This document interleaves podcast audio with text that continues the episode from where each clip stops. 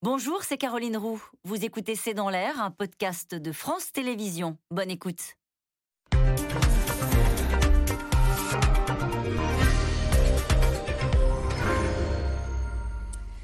Bonsoir à toutes et à tous. Nous attendons vos questions, SMS, Internet et réseaux sociaux pour alimenter notre discussion. Le compte-rendu de la discussion de cet après-midi entre Emmanuel Macron et Vladimir Poutine fait froid dans le dos. Le pire est à venir, résume l'Élysée, face à la détermination du maître du Kremlin, dont le but est donc bien de prendre le contrôle de toute l'Ukraine. Sur le terrain, ses troupes avancent avec plus ou moins de succès et son objectif pourrait bien être d'assiéger euh, la capitale, Kiev. La France recommande à ses ressortissants dont la présence n'est pas essentielle de partir de Russie. Le président ukrainien, de son côté, lui demande maintenant de parler à Vladimir Poutine car c'est selon lui le seul moyen euh, d'arrêter la guerre, même s'il refuse de négocier, comme il le dit lui-même, avec un pistolet sur la tempe. Moscou se retrouve bien isolé sur la scène internationale, mis au banc des nations. Mais Poutine ne semble prêt aujourd'hui à aucun compromis. Ukraine, le pire est à venir. C'est le titre de cette émission. Avec nous pour en parler ce soir, le général Jean-Paul Paloméros. Vous êtes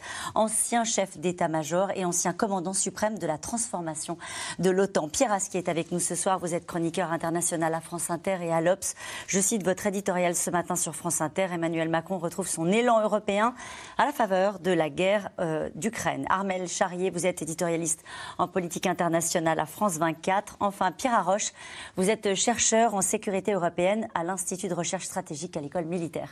Bonsoir à tous les quatre. Euh, merci de participer à ce C'est dans l'air en direct. On est dans une surenchère verbale ces derniers jours. Je voudrais commenter cette phrase avec vous. Je me tourne vers vous, euh, Pierre Aski.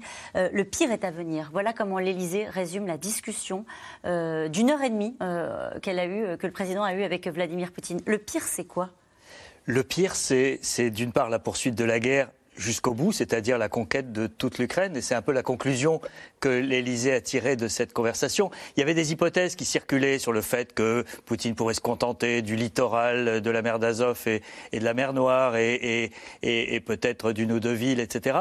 Là, la conclusion de la, de la conversation d'aujourd'hui, c'est qu'il veut toute l'Ukraine. Donc ça veut dire prendre la capitale, Kiev, il continue à parler de dénazifier euh, le régime euh, ukrainien, ce qui est une, euh, une phrase surréaliste parce que personne ne, peut considérer que le président Zelensky est un, est un nazi et, son régime soit nazi. C'est pourquoi le président de la République lui aurait dit Tu te racontes des histoires à toi-même. Absolument, parce que les deux hommes se tutoient. C'est la treizième conversation entre euh, Emmanuel Macron et Vladimir Poutine depuis le début de cette crise. Et cette conversation, et c'est ça qui est le plus étrange, je trouve, dans ce qui s'est passé aujourd'hui, elle, a été faite à l'initiative de Vladimir Poutine. C'est lui qui a demandé à Emmanuel Macron euh, cet entretien pour lui répéter tous les arguments de la propagande russe, c'est-à-dire, euh, en gros, on ne s'arrêtera pas tant que l'Ukraine ne se rendra pas, parce que les conditions qu'il pose sont des conditions de reddition. Mm-hmm. Euh, général Jean-Paul Paloméros, sur euh, ce but de Poutine qui est de prendre le contrôle de l'Ukraine, euh, selon l'Élysée. On avait des doutes. Ben, moi, je. J'ai encore des doutes. Ah. oui, parce que. Mais je, comprends tout à fait la position de l'Élysée après cette, cette, rencontre. Mais je, je, me demande si Vladimir Poutine connaît lui-même ses objectifs, la limite de ses objectifs. je pense qu'il a des objectifs partiels. Le Sud, ça c'est acquis. Et euh, ce qui est grave, alors dans le Sud, euh, il y a un vrai problème, c'est de savoir s'il va continuer ou non jusqu'au bout. Mm. Euh, et, et, dans le Nord, c'est la déstabilisation du pouvoir. Donc, s'il atteint ses objectifs, il va peut-être se rendre compte au fur et à mesure quand même des difficultés que pourrait avoir cette entreprise de prendre sous son contrôle. Je ne sais même pas comment on peut la qualifier, invasion. Oui, mm. pourquoi pas. Donc, euh, mais de toute façon, ça sera dur. Le pire est devant nous parce que, de toute façon, quelle que soit l'hypothèse, il va y avoir euh, Kiev, ça va être terrible. Euh, Kharkiv, on n'en parle pas. Pardonnez-moi, je vous coupe parce que c'est vrai qu'on entend beaucoup cette phrase depuis ces derniers jours. Kiev, ça va être terrible. Euh, ça veut dire que quoi? Ça veut dire qu'on anticipe déjà que l'armée ukrainienne euh, va se défendre bec et ongle parce qu'elle a des troupes, parce qu'elle a des moyens sur place, parce que d'un autre côté, la Russie va mettre énormément de moyens. On a vu cette colonne de chars hein, qui, s'approchait de, Kiev. Pourquoi est-ce que d'un côté militaire, euh, on, fait ce pronostic-là? Ma, ma, crainte, c'est que Kiev vive c'est des hypothèses, hein, que Kiev vive comme Londres à l'époque, sous le, sous le bombardement, sous un bombardement assez intensif. Les Russes n'ont peut-être pas intérêt à envoyer des troupes dans Kiev, euh, ça serait du combat urbain, etc. Mais en revanche, ils ont tous les moyens, ils ont la super, supériorité aérienne, ils ont de l'artillerie, ils ont toute une gamme d'armements qui leur permet de terrifier, de terroriser la population de Kiev. Pierre Arroche, sur le pire est à venir. Oui, alors moi, sans, dire que ce qui a été dit là est, faux, je voudrais peut-être ajouter une nuance qui est qu'il y a peut-être aussi une part de communication stratégique. Ça veut dire quoi? Ça veut dire que quand vous êtes engagé dans un conflit, vous n'avez certainement pas intérêt à dire j'ai des objectifs limités, d'ailleurs je me tâte, je suis pas sûr, peut-être que je vais pas y aller et euh, peut-être que je peux changer d'avis bientôt. Vous avez évidemment intérêt pour envoyer un message de force et pousser l'autre à faire des concessions, à dire non seulement je vais y aller, euh, je vais aller jusqu'au bout, et même, d'une certaine manière, je suis fou. C'est quelque chose qui a été théorisé. Je suis fou, rien, rien de rationnel ne peut m'arrêter. Donc, vous, si vous êtes rationnel, faites des concessions parce que c'est pas moi qui vais les faire. C'est des choses qui ont été théorisées dans les, dans les, dans les théories des conflits.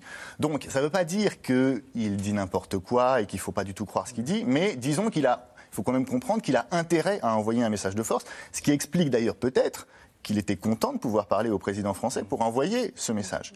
Et je voudrais aussi peut-être voir ce qu'il y a de stratégique dans la réaction du président français, et là c'est peut-être d'un autre ordre.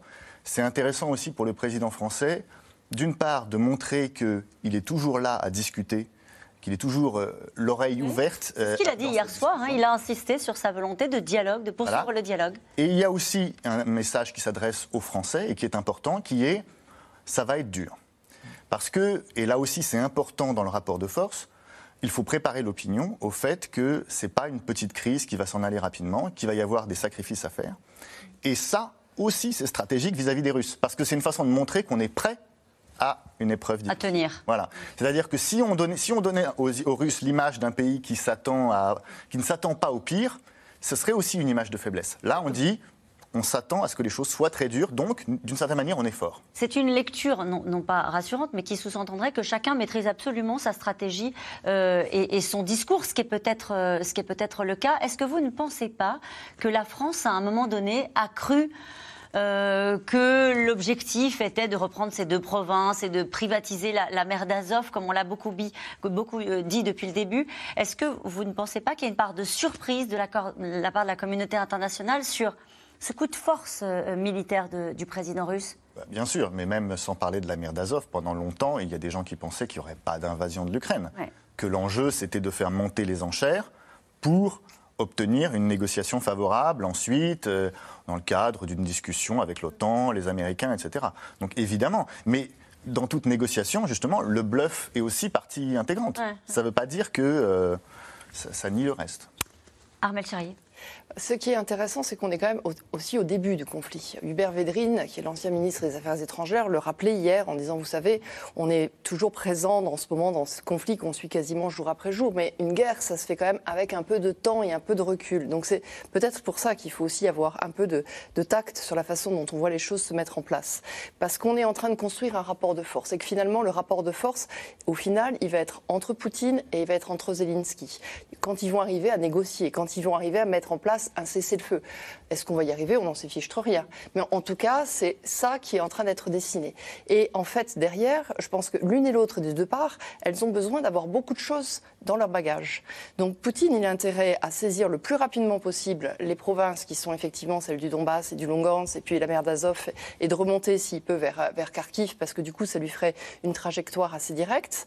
Euh, il fait là toujours pression sur Kiev et puis euh, il avance aussi, et là on ne sait pas très bien ce qui hmm. se passe parce qu'il est en train d'avancer ses chars euh, dans les grandes plaines qui sont normalement les grandes plaines fertiles avec quelques vallées. Ça, elles sont où là par rapport à la carte Elles sont au milieu, elles sont au milieu de l'Ukraine. Vous savez, quand on appelait le grenier à blé euh, de l'URSS, le grenier à blé de l'Europe, c'est encore maintenant qu'il y a du blé qui pousse et qui va être vendu euh, en Tunisie, en Égypte, etc., qui s'inquiètent justement de cette guerre.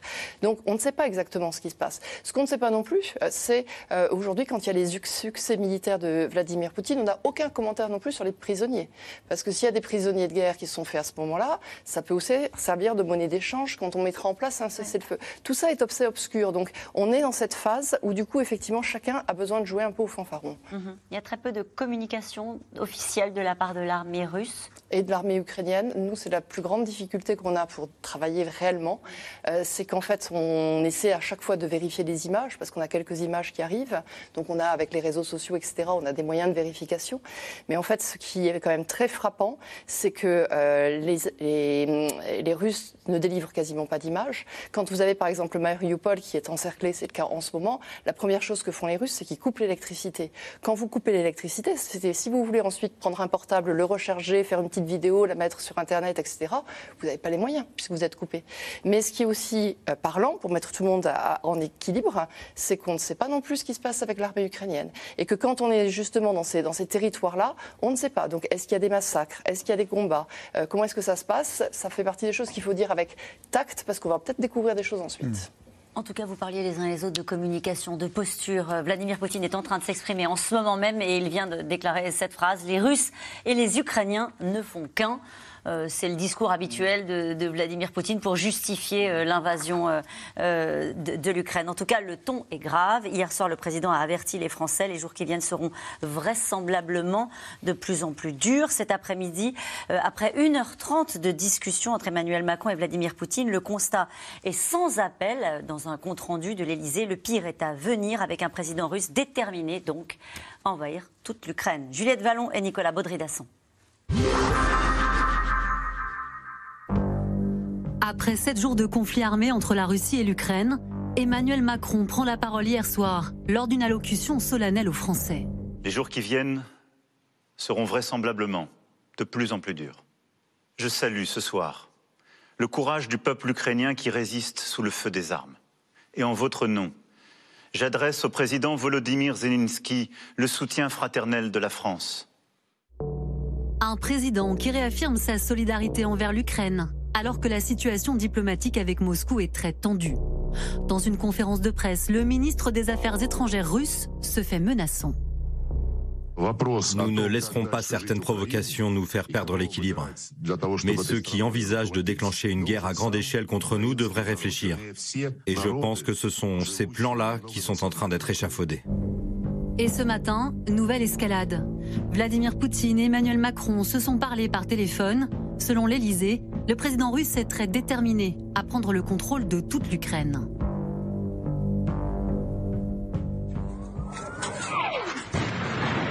Dans le pays, les attaques se multiplient, avec une prise importante pour la Russie ces dernières heures, celle de la ville de Kherson, dans le sud de l'Ukraine. Cours, cours, plaque-toi contre le mur À Kharkiv, la deuxième ville du pays éventrée par les bombes depuis le début de la semaine, la population compte ses morts au moins 18 personnes tuées par des frappes russes.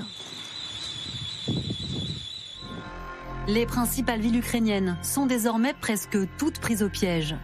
À Mariupol, le principal port du pays situé sur la mer d'Azov, la situation se dégrade d'heure en heure. Selon les autorités locales, des frappes ont ciblé le centre-ville et des zones résidentielles. Malheureusement, des infrastructures essentielles ont de nouveau été endommagées. Nous sommes à nouveau sans électricité. Nous sommes à nouveau sans eau. Nous sommes toujours sans chauffage.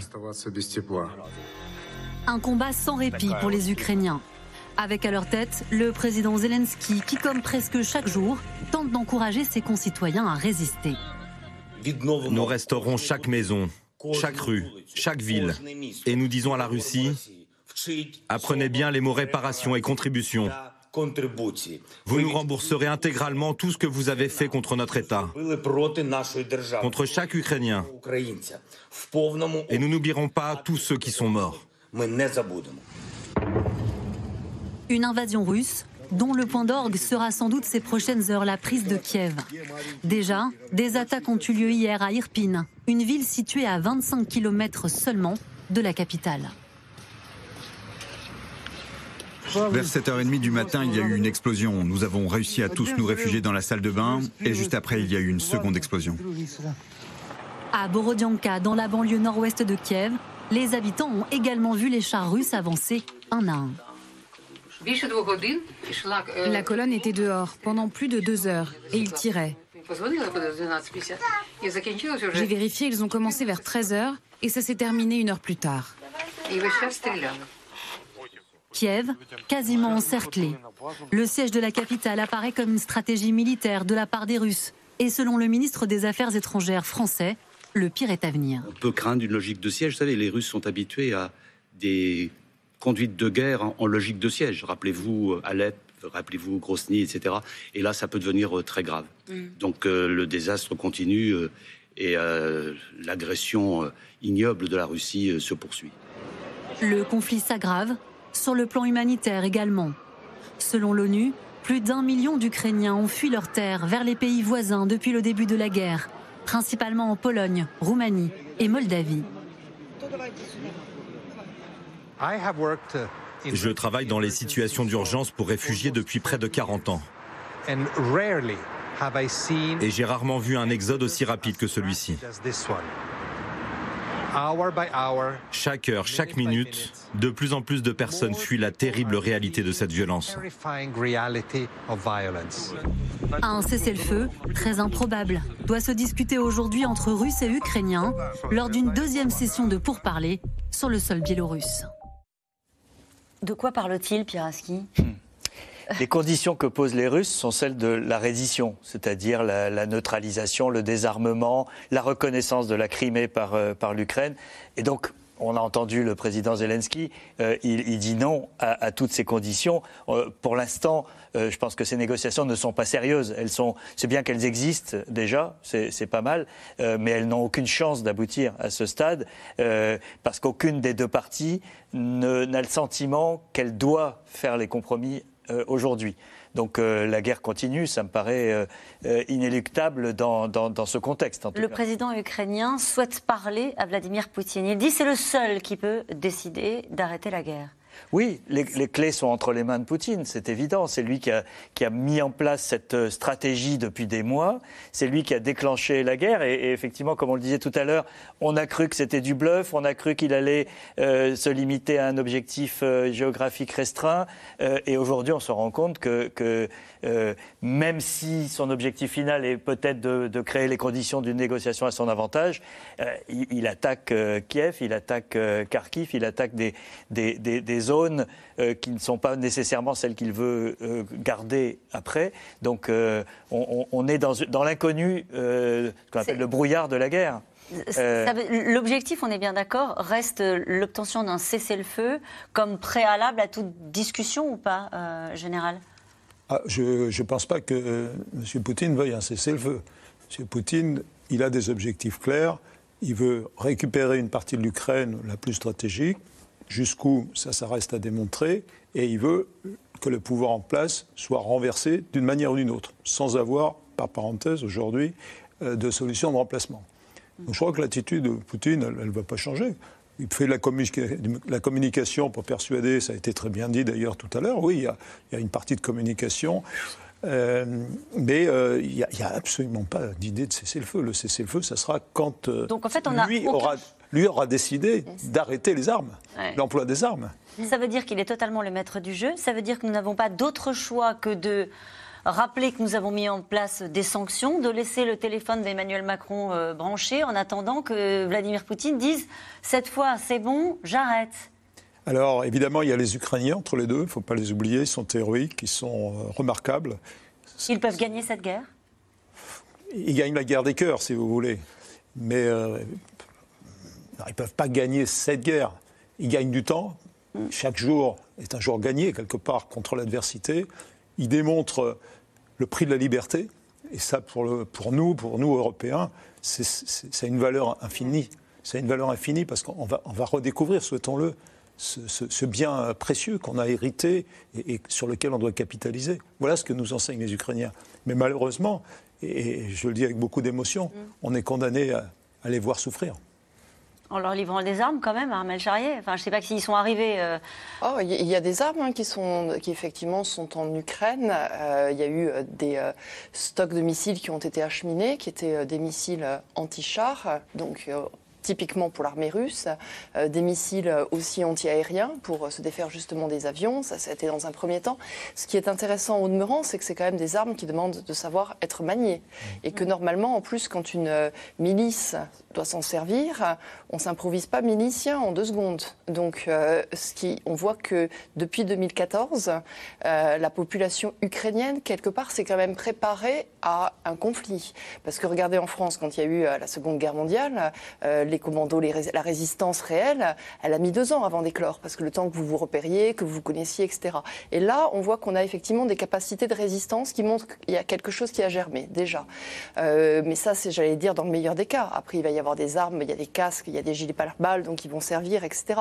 Mais ensuite, quand on voit des usines de cocktails Molotov, etc., ça va pas servir à grand-chose par rapport à, une guerre avec les Russes. C'est juste que ça montre effectivement le, le courage et la détermination. Ils peuvent quand même infléchir les plans de Vladimir Poutine. Si je reprends ce que vous nous disiez au début de l'émission par rapport à ce qu'on semblait être ses plans initiaux, c'était euh, d'avancer plus vite euh, vers Kiev, euh, de prendre Kharkiv, et finalement c'est au sud qu'il est rentré peut-être plus facilement parce que parce qu'il y avait moins de mobilisation de l'armée ukrainienne? Non. Ils n'ont pas réussi à changer les plans. Pour, pour moi, le, plan de, la priorité une, c'était d'abord de prendre pour garder, prendre le sud, et puis évidemment de presser le nord Kiev, sans trop savoir jusqu'où, il a positionné quand même quasiment deux armées là. Bon, on ne sait jamais. Euh, et, puis de presser le pouvoir. ce qu'il espérait sans doute, c'est que le pouvoir chute plus tôt, c'est qu'il y ait une réaction des Ukrainiens. Quand il dit que l'Ukraine et la Russie font un, c'est visiblement pas l'avis des Ukrainiens. C'est ce qu'ils expriment aux soldats russes quand ils les rencontrent. Mm. Ça, ça doit surprendre les soldats russes quand même, quelque part. Mm. On peut le souhaiter. Et sur Kharkiv, c'est vrai que c'était intéressant parce que, que Kiev, il y a une résistance, on est dans la capitale, on est vers, vers l'ouest, etc., on s'y attendait. Kharkiv, en revanche, qui est dans la ville vers le nord là-haut, est euh, une ville qui normalement est quand même pas mal pro-russe. Et donc, il y a certainement une image que ça allait réagir vite. Il y a eu des combats qui ont été menés, qui ont certainement surpris, au point d'ailleurs que là, il a renvoyé euh, des parachutistes. Alors, les divisions parachutistes qui arrivent, quand ils sautent, ils sautent aussi avec du matériel, ils sautent avec des, engins blindés qui font que c'est pas tout à fait les mêmes parachutistes que nous. Ça veut dire que du coup, ils, sont, ils vont plus loin, plus vite, ils vont plus de territoire. Donc, c'est des personnes qui sont très aguerries, généralement, donc qui sont de meilleure qualité, et on va voir ce que ça va donner. Mais c'est là où vous avez eu quand même un point de résistance étonnant de la part des Ukrainiens sur un territoire qui ne lui était pas forcément favorable. Pierre Arroche, les, territoires perdus sont perdus. Je veux dire par là, euh, quand on voit la carte qu'on a vu passer plusieurs fois, euh, notamment sur euh, Mariupol, le sud, etc., Poutine considère que de toute façon, ça s'est gagné et, au, mieux, il mettra une frontière, mais que ce sont des territoires qui sont de toute façon perdus pour les Ukrainiens ce qui est vrai, c'est que les Russes sont en plus euh, assez habitués à rester, même si euh, ils n'ont pas forcément, euh, même si ce n'est pas nécessairement acté dans des traités, etc. Ils peuvent tout à fait rester. Mais je voulais revenir sur la dynamique du conflit. Parce que je pense qu'il y a plusieurs guerres dans la guerre. Il y a effectivement une première guerre qui aurait pu être rapide, qui était la guerre des petites unités légères envoyées pour essayer de décapiter immédiatement le, le pouvoir. Ça, ça n'a pas fonctionné tout à fait.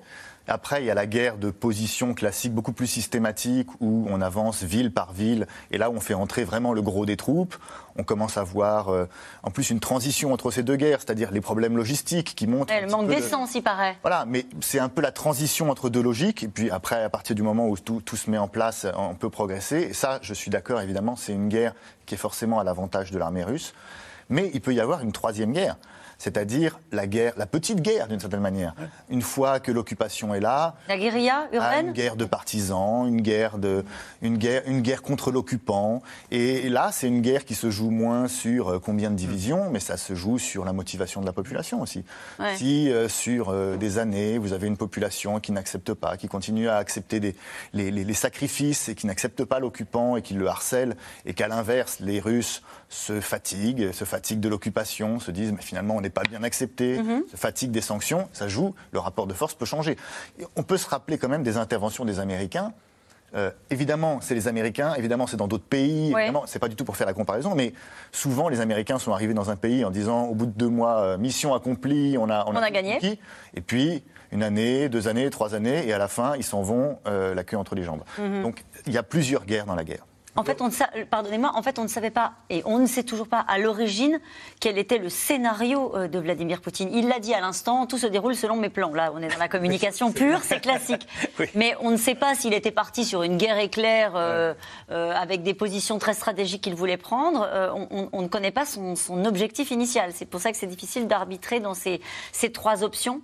Mais il y a aussi, il y a aussi des, questions d'opportunité. Il n'y a pas que l'objectif initial. Un bon stratège s'adapte à circonstances. il ne continue pas euh, à foncer dans les portes. Et, l'une des clés, c'est quand même aussi ce qui se passera en Russie même. Parce que dans le scénario euh, guerre de partisans euh, contre des occupants, vous avez des victimes. Et vous avez des, des victimes qui rentrent. Et il y a eu par le passé, que ce soit avec la guerre d'Afghanistan ou avec la guerre de Tchétchénie, des comités de mer, une émotion euh, euh, croissante et un, mécontentement croissant euh, dans les familles des, victimes de, ces guerres. Les, Ukrainiens jouent là-dessus. Ils ont, mis, ils ont ouvert, il y a trois jours, un site internet en russe avec les photos des cadavres de soldats russes, pour que les familles puissent les identifier. C'est assez glaçant de, penser à ça, mais, mais on voit bien l'objectif qui est de d'ébranler le, euh, le, le, système russe par, par l'intérieur, de, le, euh, de, l'affaiblir. Et, d'ailleurs, on, le voit bien dans toutes les guerres du passé. Euh, la guerre d'Afghanistan, elle s'est terminée parce qu'elle était devenue inacceptable pour la population russe, trop coûteuse en, vie, en, en, argent et, et, sans sans espoir. Pour la population, c'est une chose, qui n'a pas beaucoup de latitude pour s'exprimer, mais pour euh, les oligarques, pour l'état-major, pour la garde rapprochée de Vladimir Poutine, alors évidemment c'est un, régime très opaque, c'est très difficile de savoir comment les choses sont en train de se passer, mais j'imagine que ce sont, ces signaux-là qu'il faut surveiller aussi. Euh, on a un général, euh, mmh. Gerasimov, hein, qui a montré des signes d'agacement. vous le connaissez? Oui. oui. je l'ai connu quand j'étais à la tête du commandement de l'OTAN. Euh, il me paraît euh, bien taciturne, honnêtement. Ça n'a jamais été un joyeux de si je puis dire. euh, je l'ai connu au temps où il y avait cette relation, ce partenariat entre l'OTAN d'un côté et la Russie. C'était magnifique. Euh, et il a cassé en 2014, malheureusement. non, je, pense qu'ils sont résignés. Ils sont résignés Ils me donnent l'impression d'être... Vous savez, ils sont tous à la table, on les voit. Ils sont, ils sont amorphes et je crois qu'ils sont résignés, oui. Dans le mode de fonctionnement, justement, puisque vous les connaissez, euh, évidemment, tout, tout, tout, est absolument euh, vertical. Tout vient de Vladimir Poutine ou ce qui a. Euh, Plus vertical que ça, c'est difficile à faire. Voilà, c'est ça. y compris avec ses chefs d'état-major, y compris avec ses conseillers militaires. Ah, vous avez vu, quand il a passé sur le grill, là, c'était le patron du renseignement. Je pense qu'il n'y en a aucun aujourd'hui qui va oser dire quoi que ce soit. Donc ça veut dire qu'il n'y a pas de garde-fou bah, C'est un vrai problème, parce que vous savez que dans la triade des décisions nucléaires, il y a le, euh, il y a le ministre de, de la Défense, Sergei Shoigu, et il y a justement euh, notre ami euh, Valéry Gerasimov ça donne pas tellement confiance. Avec cette idée que euh, Sergei Lavrov, le chef de la diplomatie russe, une nouvelle fois a manié cette. On en parle quasiment tous les jours parce que c'est vrai que dans l'opinion, ça fait partie des tabous. Euh, naturellement, euh, il manie cette menace de l'arme nucléaire. Il l'a encore refait aujourd'hui. Oui, mais l'arme nucléaire, en fait, si on regarde les grands exercices des Russes, nous on scrutait ça avec attention l'arme nucléaire est toujours l'aboutissement, y compris dans des exercices de contre-terrorisme, vous avez toujours quelque part l'emploi final de l'arme nucléaire. Donc euh, on, est dans des doctrines qui sont différentes. On peut se rassurer comme ça. Maintenant, euh, on ne sort pas ce diable de la boîte sans, euh, sans, faire peur, euh, à juste titre, à beaucoup de monde. Donc, il, paraît que c'est une tradition. C'est une tradition chez les Russes de très régulièrement, lorsqu'ils rentrent dans un bras de fer, de dire vous vous souvenez qu'on est une puissance nucléaire. Est-ce que c'est le cas? Ou est-ce que vous voyez, vous, un changement de ton vis-à-vis de, de, ce sujet-là? je, je, je, parole, mais qui pourrait oublier que la Russie est une puissance nucléaire alors même qu'elle a des missiles dans l'enclave de Kaliningrad, c'est-à-dire presque au cœur de l'Europe, en tout cas l'Europe septentrionale, et qui sont à portée de canon, c'est qu'elle le dire, euh, des, pays, euh, des pays européens. Non, on n'oublie pas que la Russie était une puissance nucléaire. Et, ce qui est intéressant à noter, c'est que dans l'entretien entre Emmanuel Macron et Vladimir Poutine, euh, nous avons posé la question à l'Élysée, le mot nucléaire n'a pas été prononcé. C'est-à-dire qu'en privé, Vladimir Poutine ne, met pas en avant cette, menace. Donc euh, il y, a là quand même un, vrai décalage. Euh, cette, remarque du président Zelensky, si l'Ukraine tombe, la Russie s'en prendra aux pays baltes et à l'Europe de l'Est. Est-ce que là aussi, il est dans la dramatisation de la situation? Je je fais référence à cette déclaration du président ukrainien parce qu'il y a cette question de Nicolas au Luxembourg. Une guerre sur tout le continent est-elle imminente il y a une inquiétude des gens qui vous regardent ce soir euh, pour ce qui est en train de se passer. Euh, est-ce qu'elle est imminente? Est-ce qu'elle est un scénario crédible? Mais c'est logique que les gens se posent la question. Quand on parle effectivement de la Russie, quand on parle de Poutine, quand on parle de l'arme nucléaire, quand on est obligé de rappeler quelles sont les doctrines, forcément, on entend tous autour de nous des gens qui ne s'inquiètent pas du tout des questions internationales et qui maintenant c'est la seule question, elle vient là, bien sûr. Mais ça nous amène à poser plusieurs questions. La première, c'est qu'on a besoin d'avoir une défense solide. On, a vécu 70 ans de paix et donc du coup, on ne sait plus ce que c'est. Et à chaque fois, quand on est en train de discuter justement de, euh, toutes ces questions-là, quand on s'appelle sur le budget, etc., on oublie, mais on en a besoin. Et en fait, ce qui est intéressant, c'est que les pays qui sont plus à l'Est, ils ont la mémoire plus courte parce qu'en fait, leur temps de paix est moindre puisqu'ils ont, ils ont connu l'Union soviétique. Donc dès que vous franchissez euh, et que vous allez dans tous ces pays-là, on vous renvoie une autre réalité en tant qu'Européens. Ils sont européens comme nous, mais ils ont un autre souci. Et quand on parle des pays baltes, ça, fait partie effectivement de leur angoisse numéro une. Alors ça voudrait dire que dans ces cas-là, on rentrerait dans le système otanien avec du coup une, quelque chose de frontal.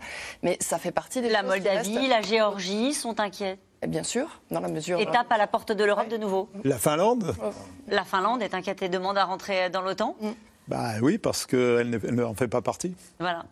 Même si au sein de l'Union européenne, il y a des mécanismes de. Mais bon, l'Union européenne, c'est pas l'OTAN. Sur, ce scénario catastrophe, euh, votre avis général, Jean-Paul Paloméros, et puis ensuite je donnerai la bah, Écoutez, c'est bien sûr qu'il faut, garder, il faut garder son sang-froid. Euh, on, redécouvre les vertus de, l'Alliance Atlantique. Mm. Euh, et cette alliance, un pour tous, tous pour un, elle a, elle a ce mérite. Je pense que les Roumains, enfin, tous les pays limitrophes, et en particulier les États baltes, aujourd'hui sont heureux d'être dans cette alliance. Pour ceux qui pourraient avoir des idées sur l'avenir de l'Alliance. Il se trouve que son avenir est aujourd'hui. Ça veut dire que ceux qui n'y sont pas, Pierre Arroche, peuvent s'inquiéter bah, évidemment. Je voulais revenir sur euh, la, question de, l'extension du conflit. Alors effectivement, la dimension nucléaire, elle est intégrée. Il n'y a pas besoin que tel ou tel en parle pour qu'on la, pour, qu'on la prenne en compte. Ils le font pourtant. Oui, oui, mais bien sûr. Mais c'est, là aussi, ça fait partie de l'intimidation. Mais la raison pour laquelle il a été dit très tôt qu'il n'y aurait pas d'escalade de la part de l'OTAN et qu'il n'y aurait pas de contact direct et d'affrontement en envoyant des troupes en Ukraine, c'est évidemment ça. C'est on ne rentre pas dans l'escalade avec un acteur nucléaire. On ne veut pas prendre la responsabilité de cette escalade. Donc voilà, ça nous a fait prendre cette position qui est très claire. Ensuite, le fait que le président ukrainien dise il y aura un effet de contagion à d'autres, évidemment que c'est une façon d'être euh, comme s'il était dans l'OTAN, d'une certaine manière. C'est une façon de dire, regardez la théorie des dominos, si moi je tombe, ça va vous, ça va vous atteindre, donc faites comme si j'étais dans l'OTAN, protégez-moi comme si j'étais un allié. Bon, évidemment, il prêche pour sa paroisse et on peut le comprendre. En réalité, c'est pas tout à fait la même chose, parce qu'il n'est pas dans l'OTAN. Et qu'il y a une grosse différence, et ça les Russes le savent très bien, entre attaquer un pays de l'OTAN et un pays qui n'est pas dans l'OTAN. Et l'OTAN, là aussi on doit le dire, c'est une alliance nucléaire. Donc il y a une protection qui n'est pas du tout la même pour un pays qui n'est pas à l'intérieur. Et évidemment, on comprend qu'après, ça fait réfléchir des pays qui ne sont pas dans l'OTAN en se disant est-ce qu'on aurait plus de garanties?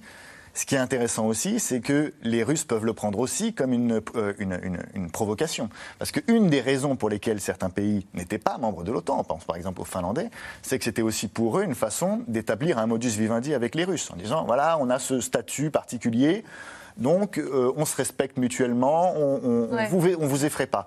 Bon, le risque, c'est pour les Russes, finalement, d'arriver à l'effet inverse de celui qu'ils recherchaient, c'est-à-dire de renforcer leur adversaire, finalement, d'envoyer tout le monde dans les bras de leur adversaire, alors qu'ils voulaient, au contraire, euh, stopper l'OTAN. Mhm. le, maillon faible, ce sont les pays qui sont euh, les quatre pays euh, autour de, la Russie, c'est-à-dire alors la Biélorussie, elle est maintenant avalée quasiment par, par la Russie. L'Ukraine est en guerre. Il reste la Géorgie et la Moldavie, sur lesquels qui n'ont aucun réseau d'alliance et aucune protection, quelle qu'elle soit. C'est eux qui sont aujourd'hui en première ligne et les plus exposés. Les pays de l'OTAN ont la solidarité de l'OTAN. Les pays de l'Union européenne qui ne sont pas dans l'OTAN ont quand même un minimum de, solidarité. Ce sont ces deux-là qui sont aujourd'hui en première ligne. Et d'ailleurs, la Moldavie et la Géorgie ont officiellement déposé euh, leur candidature pour intégrer l'Union européenne. C'est-à-dire que chaque jour, on a des déclarations qui sont des appels à l'aide hein, de la part de ces pays-là, qui se sentent clairement aujourd'hui euh, clairement menacés par euh, Vladimir Poutine. Et après vous avoir écouté les uns les autres, je me dis mais qu'est-ce qui empêcherait Vladimir Poutine de continuer sa progression pour récupérer les anciens satellites de, de l'Union soviétique? Visiblement, ils ne sont pas membres de l'OTAN, donc. Et alors, juste pour ça, il y, a quand même, il y a quand même des moyens militaires qui ne sont pas illimités. Euh, la Russie a quand même concentré une grande partie de ses troupes en Ukraine.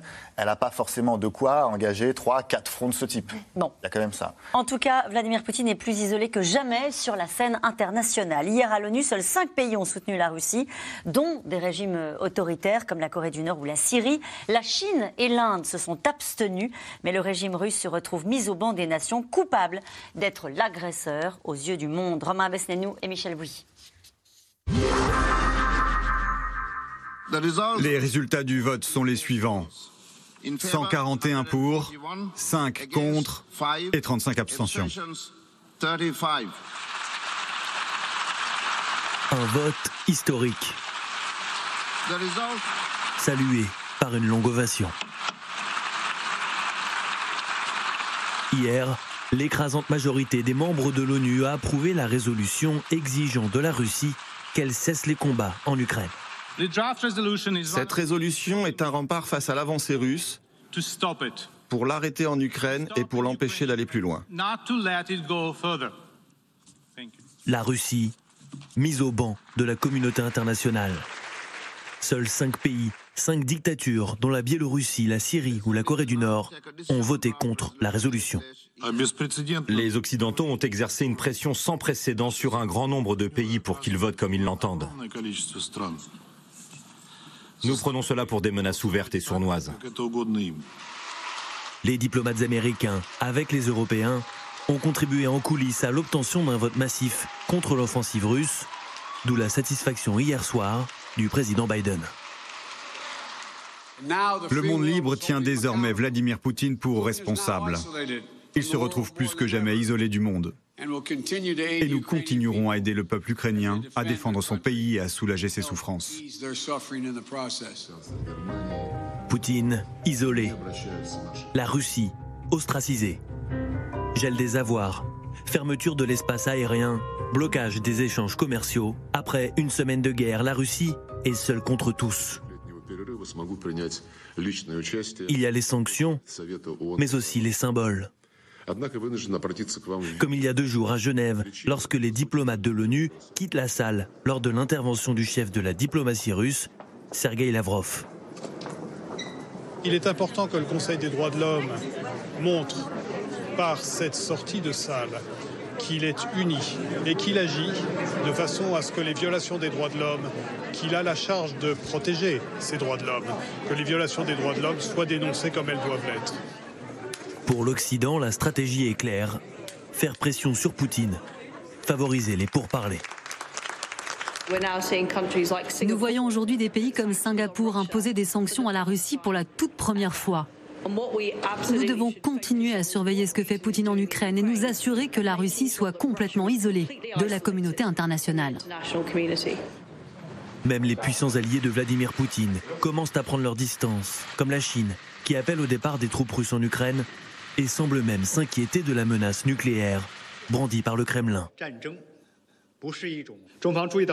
La Chine prend note des remarques formulées par les partis concernés sur la question nucléaire. Nous leur demandons de rester calmes et faire preuve de retenue afin d'éviter une nouvelle escalade de la situation. La Chine marche sur un fil, piégée entre son ami russe et son partenaire économique, l'Ukraine, nouvel axe des routes de la soie, carrefour entre l'Asie et l'Europe. Même embarras, côté indien. La visite de Vladimir Poutine il y a deux mois a consolidé les liens. Nous considérons l'Inde comme une grande puissance, une nation amie et un allié sûr. Mais l'Inde est en plein dilemme. Soutenir la Russie, son principal fournisseur d'armes et d'énergie, sans froisser les États-Unis, son allié dans la zone Indo-Pacifique. Les défis de l'Inde dans le domaine militaire et maritime dépendent des États-Unis. Et ces défis sur le plateau continental en matière énergétique notamment dépendent de la Russie. Donc finalement, l'Inde ne peut pas faire de choix. La preuve, hier encore, l'Inde et la Chine, comme 33 autres pays, se sont abstenus lors du vote de la résolution à l'ONU contre l'offensive russe, exercice d'équilibriste à la sauce diplomatique. Et cette question d'Elena dans la Manche, la Chine peut-elle avoir un rôle à jouer dans la désescalade du conflit? Alors, la, Chine est, un acteur clé de cette affaire parce qu'elle est euh, proche, elle a des liens très forts avec la Russie qui se sont euh, euh, renforcés ces dernières années, y compris à la veille des Jeux Olympiques. il y a eu une déclaration commune extrêmement puissante qui a été adoptée par les, deux leaders.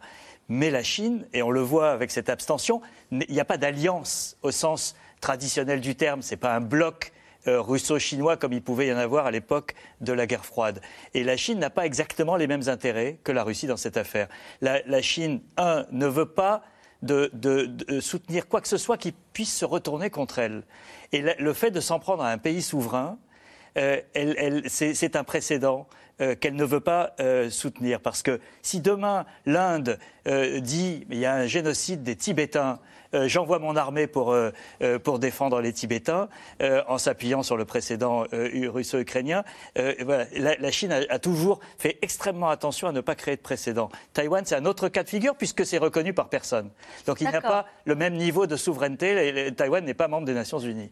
La deuxième chose, c'est que les modèles économiques de la Chine et de, et de la Russie ne sont pas les mêmes. La, Russie est exportatrice de, gaz et de pétrole. la Chine, c'est un, centre intégré dans la mondialisation économique. Elle a besoin de, routes maritimes qui fonctionnent. Elle a besoin de voies ferrées qui traversent la Russie et qui vont vers l'Europe. Euh, ça fait partie des, des, routes de la soie. Et donc, elle a un intérêt à ce que l'économie mondiale ne soit pas en chaos comme elle est menacée de l'être. Donc, la réponse est oui à la question qui est posée. Elle peut jouer un rôle dans la désescalade. Est-ce que, est que dans ce dialogue, visiblement, il y a un dialogue euh, assez continue avec le président français qui est en charge de la, présidence de l'Union européenne. Mais est-ce qu'il y a un dialogue de la même manière entre Vladimir Poutine et Xi Jinping? Elle le peut d'autant plus qu'ils euh, ont un intérêt politique commun qui est de, de remettre en cause l'ordre du monde dominé par les Occidentaux, euh, mais avec des postures qui sont différentes. Et donc, il, peut très bien y avoir un moment, et, et, la Russie, avec les sanctions qui se portent contre elle, va avoir besoin de la Chine. C'est la seule porte de sortie économique pour, euh, pour Poutine, c'est la Chine. Euh, et donc à un moment, les Chinois auront euh, les moyens. S'ils le souhaitent, de dire à Poutine OK, on, a, on calme le jeu. Mhm. Pour l'instant, ils ne l'ont pas fait parce qu'ils n'ont pas l'intérêt de le faire. Exactement. Alors en fait, les Américains ont espéré un temps que la Chine puisse jouer ce rôle et on sait qu'ils ont partagé des renseignements. pendant quelques semaines avec le gouvernement chinois, en espérant que le gouvernement chinois euh, essaye de calmer un petit peu la Russie. Il semble que la réaction des Chinois, ça a été de ne pas prendre ça au sérieux. Ce qui est intéressant, c'est qu'en fait, la Chine a été très surprise elle-même euh, de ce qu'a fait la Russie. Et c'est pour ça qu'il y a eu énormément de confusion dans la réaction chinoise, qui au débat... C'est vrai que c'était difficile à lire. Eh bien, et en fait, ils ne savaient pas, ils n'ont pas su bien réagir parce qu'ils ont été très surpris. Ils n'ont pas voulu parler d'invasion, ils ont, ils ont d'abord essayé de soutenir, et puis ensuite ils ont dit qu'il fallait que tout le monde discute, etc. C'est parce que clairement, ils ne savaient pas comment se positionner. Le parallèle avec Taïwan, là aussi, c'est intéressant. Il y a eu deux sons de cloche hein, chez les officiels chinois. D'un côté, oui, ça n'a rien à voir, c'est très différent. Et d'autres, hein, il y a un responsable de la propagande chinois qui, a dit mais c'est exactement pareil et d'ailleurs faites attention.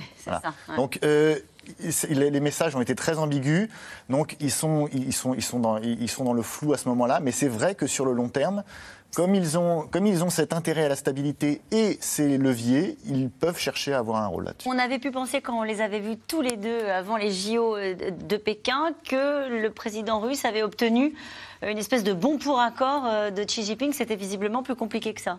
C'est plus compliqué que ça, mais en même temps, c'est aussi parce que la Chine joue aussi avec d'autres pays et que c'est toute la question du nouveau monde qui est en train de se mettre en place et donc de l'Occident qui s'en va.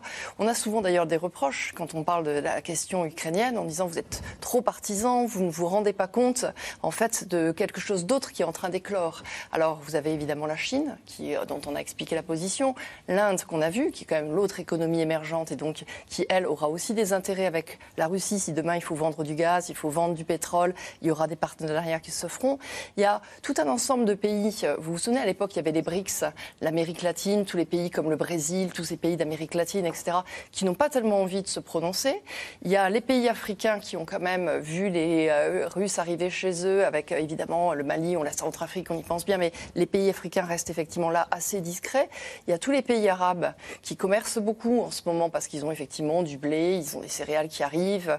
Euh, je vous le disais, sur l'Ukraine, par exemple, elle fournit le blé qui va ensuite aller de l'autre côté de la Méditerranée. Et cela aussi, eux, ils ont eu des intérêts partagés avec les, les Russes. Et donc, ils n'ont pas envie de prendre position. Et ils ne veulent pas qu'on les emmène dans quelque chose. Et la dernière chose, c'est les Israéliens, ils ont même fait cavalier à part parce que comme ils travaillent pour contrer le Hezbollah ou l'Iran en Syrie sous l'œil qui ne regarde rien de la Russie, ils ont aussi un dialogue. Donc on a tout un ensemble d'intérêts très différents, mais qui peuvent à un moment donné trouver aussi leur, leur logique à eux en parallèle face à la nôtre. Jean-Paul Très rapidement, il y a un élément, je, suis tout à fait en phase avec tout ce qui vient d'être dit. Il y a un élément qui est passé un petit peu sous l'ordre, si je puis dire. C'est, euh, en parlant d'Asie, c'est le, Japon. Mhm. Shinzo Abe, qui a euh, demandé, qui a ouvert cette boîte de Pandore, qui était euh, impensable il y a encore peu, de la nucléarisation du Japon, enfin, d'une protection nucléaire du Japon par les États-Unis, évidemment. Mhm. C'est un tabou qui saute. Euh, euh, ça veut dire que la situation est grave. Vu du Japon, la situation est grave. Elle est grave vis-à-vis de la Russie, mais ça envoie aussi euh, quelque part un message vis-à-vis de la Chine. Donc la déstabilisation de l'Asie est, réelle, me semble-t-il aussi. Est-ce que cela pèse sur Vladimir Poutine, ces images qu'on a vues tout à l'heure de cette salle qui se vide, euh, de ce vote euh, à l'ONU euh, Est-ce que, est que, à un moment donné, être mis au banc des nations, je mets de côté même la question des essentielle pourtant des sanctions économiques, mais est-ce que ça pèse ou est-ce qu'au fond ça le conforte dans sa démarche? Personnellement, je, ma réponse est non. D'accord. Que, autant les sanctions peuvent être un élément à prendre en compte dans l'équation, autant toute cette partie symbolique, il faut bien le dire, euh, ne, l'affecte absolument pas. Je pense que c'est quelqu'un qui, qui est totalement indifférent à tout ça. C'est pas comme s'il était très populaire avant, euh, donc c'est, ça ne pas, ça change pas énormément. Juste pour détendre un peu l'atmosphère, je dirais qu'aujourd'hui, on aimerait bien voir Vladimir Poutine enlever sa chaussure comme l'a fait Nikita Khrouchtchev et taper sur la table de l'ONU. Ça, prouve, ça prouverait qu'il est là. Quoi. c'est ça. Et cette, euh, le fait qu'il soit mis au, banc des nations, est-ce que ça pèse moins que le géant Lukoil, un pétrolier en Russie euh, qui appelle euh, à arrêter la guerre. Est-ce que, au fond, la pression, vous parliez tout à l'heure de la pression, alors il y a la pression internationale, il y a la pression économique. Est-ce que la pression des géants de son pays, des géants économiques, des, des oligarques, est-ce que ça, c'est ce qui va finir à un moment donné par peser? Personnellement, je pense que Poutine prend ses décisions tout seul et, que donc euh, euh, tous ces gens-là peuvent faire de la gesticulation, il s'en souviendra d'ailleurs après, euh, mais ça ne pèse pas. En revanche, c'est un élément important de, savoir ce qui se passe en Russie même, dans la société russe, dans le monde économique et dans le monde de, la société civile.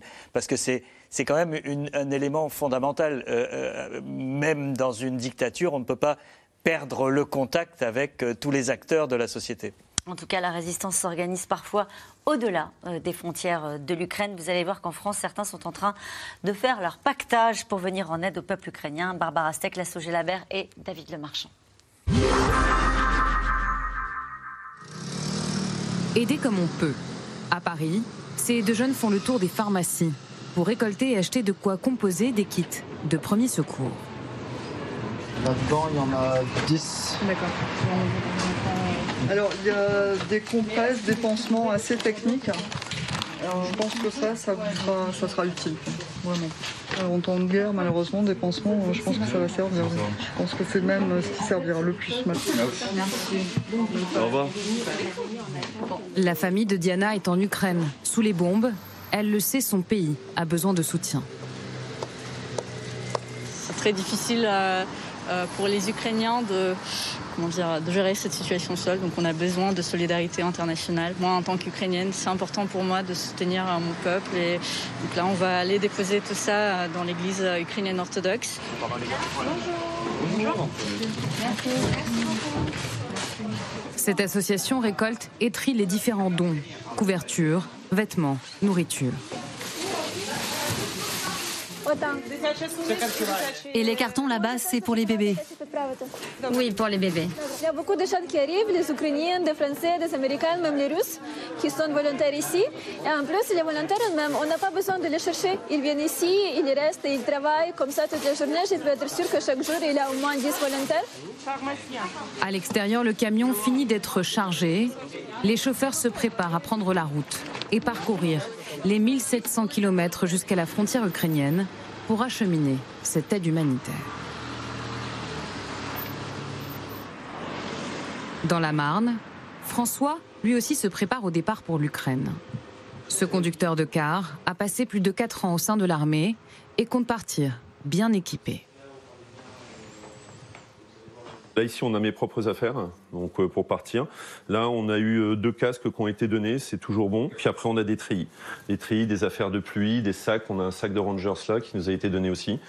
Euh, là, donc, on a des duvets, on a des caisses de nourriture. On a des rations qui ont été données. Il y a plein de militaires qui avaient des rations chez eux, qui nous ont donné. Ça, c'était super sympa. Et puis ici, ben, on a le matériel médical et on en, attend, on en attend encore. Si je peux monter à Kiev pour les monter directement pour que ça aille plus vite, on le fait. Sa femme l'aide à organiser son voyage et prépare le rapatriement de réfugiés ukrainiens. T'as le chef étoilé, sa fille et son petit-fils, et on a le monsieur de Kiev. François a posé un congé sans solde pour rester sur place et aider la population. Séduit par un président ukrainien devenu chef de guerre. J'ai pris la décision de partir quand j'ai vu son comportement le fait qu'il refuse de se faire extrader, qu'il reste avec, euh, avec son peuple, qu'il se batte avec son peuple, qu'il mette un gilet, qu'il incite les gens à défendre leur pays. Je trouve ça respectable et comme attitude, ben, les seuls qui peuvent aider finalement, ouais, c'est toujours les civils. Euh, je préfère euh, aller à un conflit plutôt que devoir l'affronter chez moi. Si j'étais pas maman, je ferais pareil. Donc, et j'envisage malgré tout de faire des allers-retours au moins à la frontière pour ramener des réfugiés. Donc oui, je ne peux, je peux pas lui dire de ne pas y aller parce qu'il y a des choses importantes à défendre. Et que quand l'armée, les États ne peuvent pas le faire, ben, il faut bien que quelqu'un se lève. François affirme qu'il ne prendra pas les armes. Son départ est prévu vendredi prochain.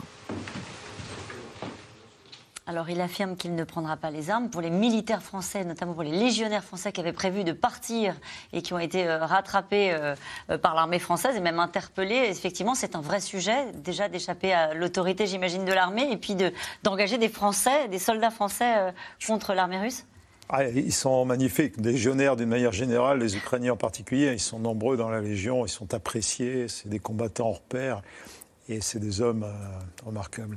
Mais là, ils sont il faut avouer qu'ils sont tiraillés entre deux feux. Quoi. Leur appartenance à, la Légion, qui est vraiment une famille, et puis euh, leur appartenance à un pays, qui est leur famille aussi. Non, je crois que, en, fait, le, général Le, qui, est le patron de la Légion, traite ça avec beaucoup euh, de, tact. Il a autorisé les légionnaires à aller jusqu'à la frontière récupérer leur famille, sous condition qu'il les demandait. Et puis, euh, bah, ceux qui ont été arrêtés avant, il les rappelle à l'ordre, mais euh, tout en les.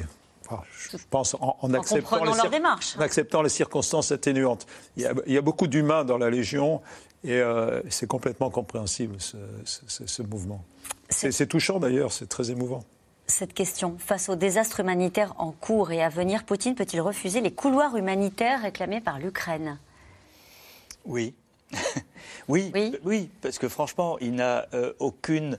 Euh, il, peut, il, a déjà des sanctions colossales contre son pays, qui est aujourd'hui au, banc de, l'économie mondiale.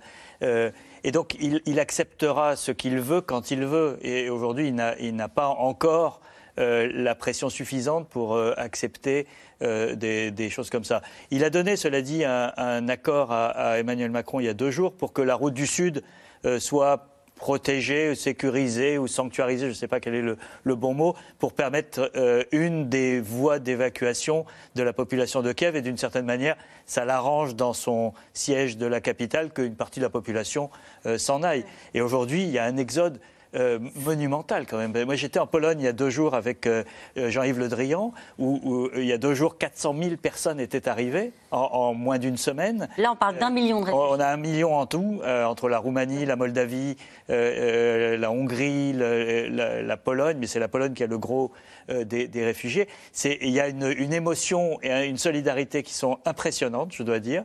vous avez des, des files de voitures en, en Pologne, au poste frontière, de Polonais qui viennent proposer aux gens, aux réfugiés, de dormir chez eux euh, il y a une, voilà, une solidarité qui s'est mise en place et on le sent bien dans toute l'Europe. Il y a la même émotion, tout le monde vibre euh, de la même manière dans cette affaire. D'ailleurs, il y a eu un accord des 27 pour accorder une protection temporaire euh, aux, réfugiés. Là, on a l'impression que les choses se mettent davantage en mouvement que lors de la crise des réfugiés syriens en 2015. Hein. On va pas oui, se raconter alors, non plus. évidemment, je pense qu'il y, a à la fois un contraste qui est, qui est très désagréable de, se dire que les pays qui avaient refusé les, les Syriens acceptent les Ukrainiens. Il y a quelques couacs d'ailleurs avec les étudiants africains qui ont été refoulés à la frontière. Le gouvernement polonais s'est engagé à ce que tout le monde soit, accueilli.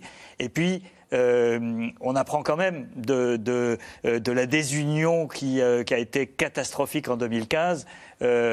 Aujourd'hui, je pense que l'heure est, considérée comme beaucoup plus euh, grave euh, parce que l'enjeu est aussi euh, celui de la sécurité européenne et pas simplement de l'accueil de réfugiés. Et d'ailleurs, on apprend, puisqu'on a beaucoup parlé des questions migratoires avec Londres, ça a été extrêmement tendu. On apprend que Londres va installer une sorte de consulat à Calais pour les réfugiés ukrainiens. Donc voilà Londres de nouveau solidaire de ce qui est en train de se passer aussi en Europe. Le, Brexit, je, je, pense que, que le, les, Anglais se sont, doivent, se demander aujourd'hui pourquoi ils ont fait le Brexit. Parce qu'ils se retrouvent euh, isolés à un moment où tout le monde a besoin de se réunir. Mm. Et, c'est un peu terrifiant euh, de penser qu'ils ont pris le large en pensant qu'ils allaient euh, rentrer dans un monde comme grande puissance pour voir aujourd'hui que bah, si on n'est pas, si on ne serre pas les coudes, on est, on est isolé dans ce monde. Et nous revenons maintenant à vos questions. Une question de Sandrine dans le Haut-Rhin. Poutine n'est-il pas enfermé dans une logique jusqu'au boutiste qui ne peut que mal finir pour tout le monde? Ce silence est épouvantable. Il va falloir trouver une réponse. Vraiment, aidez-nous. Non, parce qu'en même temps, c'est vrai que c'est, j'allais dire, quand on regarde euh, de le définir comme ça, ça permet effectivement d'avoir quelque chose de plus rationnel quelque part. Hein. C'est de se dire que voilà. Après, je pense qu'il a lui-même sa propre logique qu'il est en train d'appliquer. C'est un homme qui a toujours eu une vision sur ce qu'il voulait faire, sur la façon dont il voulait la mettre en place, etc. Donc c'est assez euh, inquiétant, mais euh, ça fait partie des réalités. La Russie a-t-elle les moyens financiers d'assurer une guerre de longue durée ou bien Poutine va-t-il mener son pays à la ruine? Ça, ça dépend effectivement le temps aussi du, conflit. C'est-à-dire qu'il n'y a, pas simplement le conflit, il y a aussi les sanctions. Sur le court terme, on peut financer, on peut s'adapter. Il y a eu des préparatifs pour essayer de, ne pas trop subir les sanctions. Si ça dure des années, forcément, euh, il y a un coût important. Donc euh, ça dépend aussi de la temporalité du conflit. Cette question-là, c'est une bonne analyse. Cette question-là, elle peut pousser à une augmentation de la violence de la part de Poutine qui sentant le temps passé peut, euh, peut, vouloir accélérer les choses sans, sans limite. Aujourd'hui, on peut dire, euh, tout est relatif, mais qu'il y a encore une certaine retenue ça durera peut-être pas tant que ça. Hum, quand le président, en tout cas l'Élysée, fait savoir que la conclusion de la discussion était le pire est à venir, ça ne sent pas la retenue. C'est un petit peu ça que j'ai perçu. c'est plutôt la retenue dans la violence, dans l'emploi. La fin de ce conflit ne dépend-elle pas de la réaction de la population russe? On en parlait tout à l'heure. Euh, est-ce que c'est ça qui se joue aussi?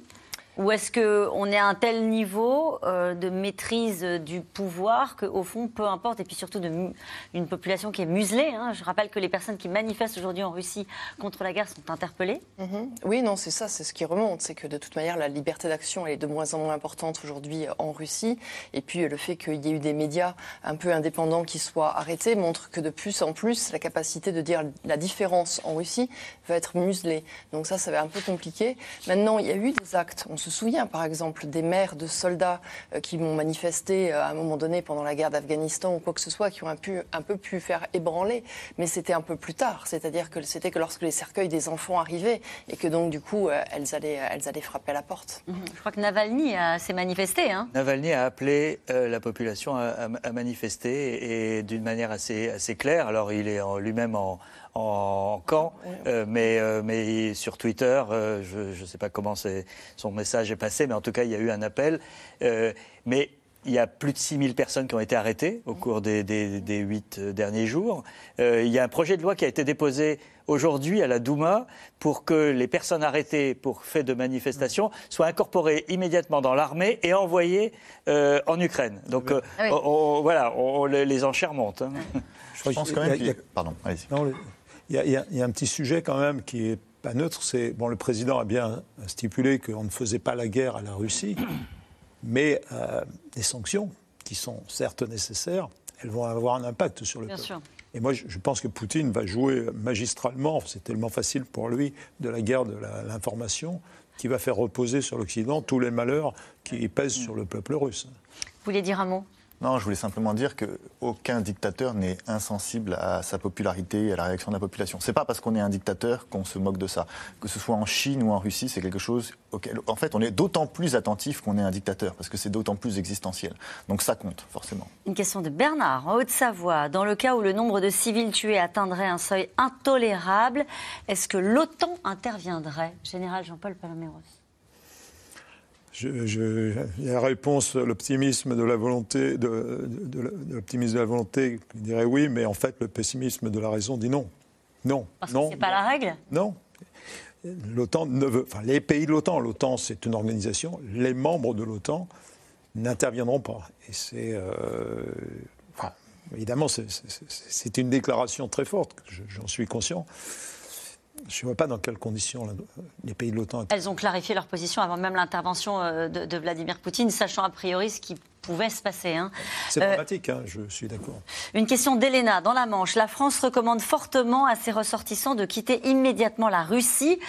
Est-ce une simple mesure de prudence?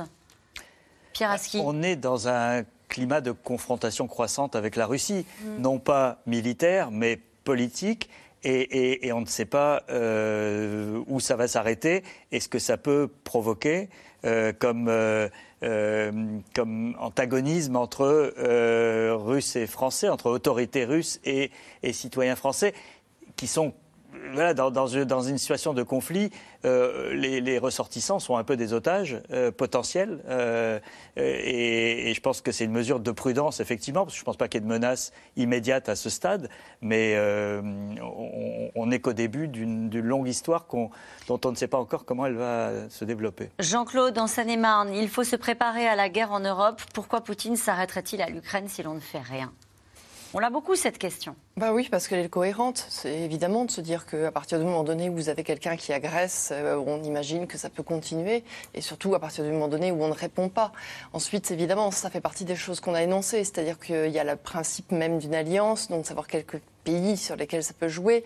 Il y a effectivement la question nucléaire dont on a parlé au départ aussi, parce que euh, mine de rien, ça fait partie des enjeux. Vous savez, tout à l'heure, quand on parlait du coup de fil de Vladimir Poutine avec euh, bah, le président Macron, Vladimir Poutine, il parle aussi à la France parce que nous sommes détenteurs de l'arme nucléaire et mm. que nous, elle n'est pas dans le cadre de l'OTAN, elle est à notre main. On est, on est en posture permanente, à la différence des, des Anglais qui ont besoin de l'aval des Américains pour l'actionner. Ce n'est pas notre cas.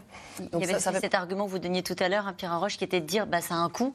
Euh, donc on ne va pas ouvrir des fronts euh, dans tous les pays de, l'Europe de l'Est. Je dirais, c'est pas vrai qu'on ne fait rien. On a quand même une réaction. Elle n'est pas militaire, mais d'abord, notre réaction, elle existe même si elle n'est pas militaire. Et ensuite, il ne faut pas non plus imaginer que euh, l'instrument militaire est tout puissant et facile et intervenir militairement, ça peut aussi être très compliqué. C'est pas parce qu'on très coûteux.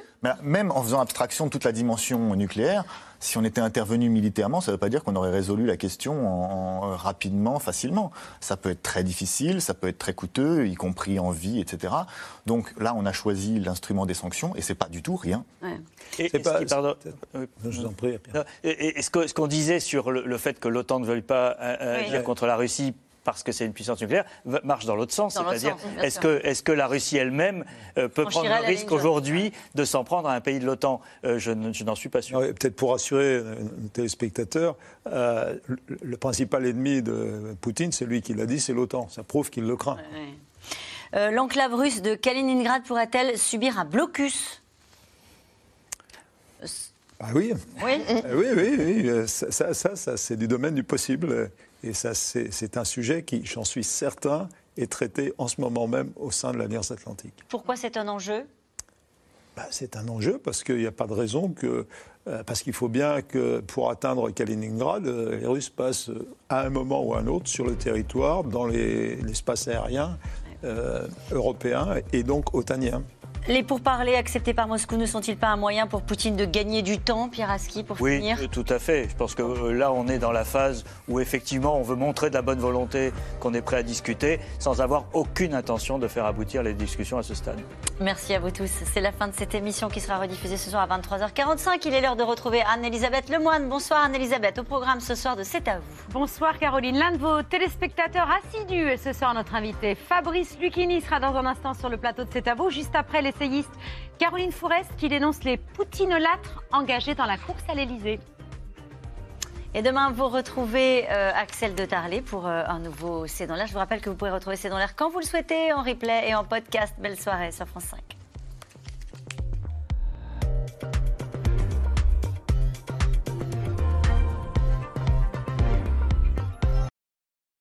C'était C'est dans l'air, un podcast de France Télévisions. Alors s'il vous a plu, n'hésitez pas à vous abonner. Vous pouvez également retrouver les replays de C'est dans l'air en vidéo sur France.tv.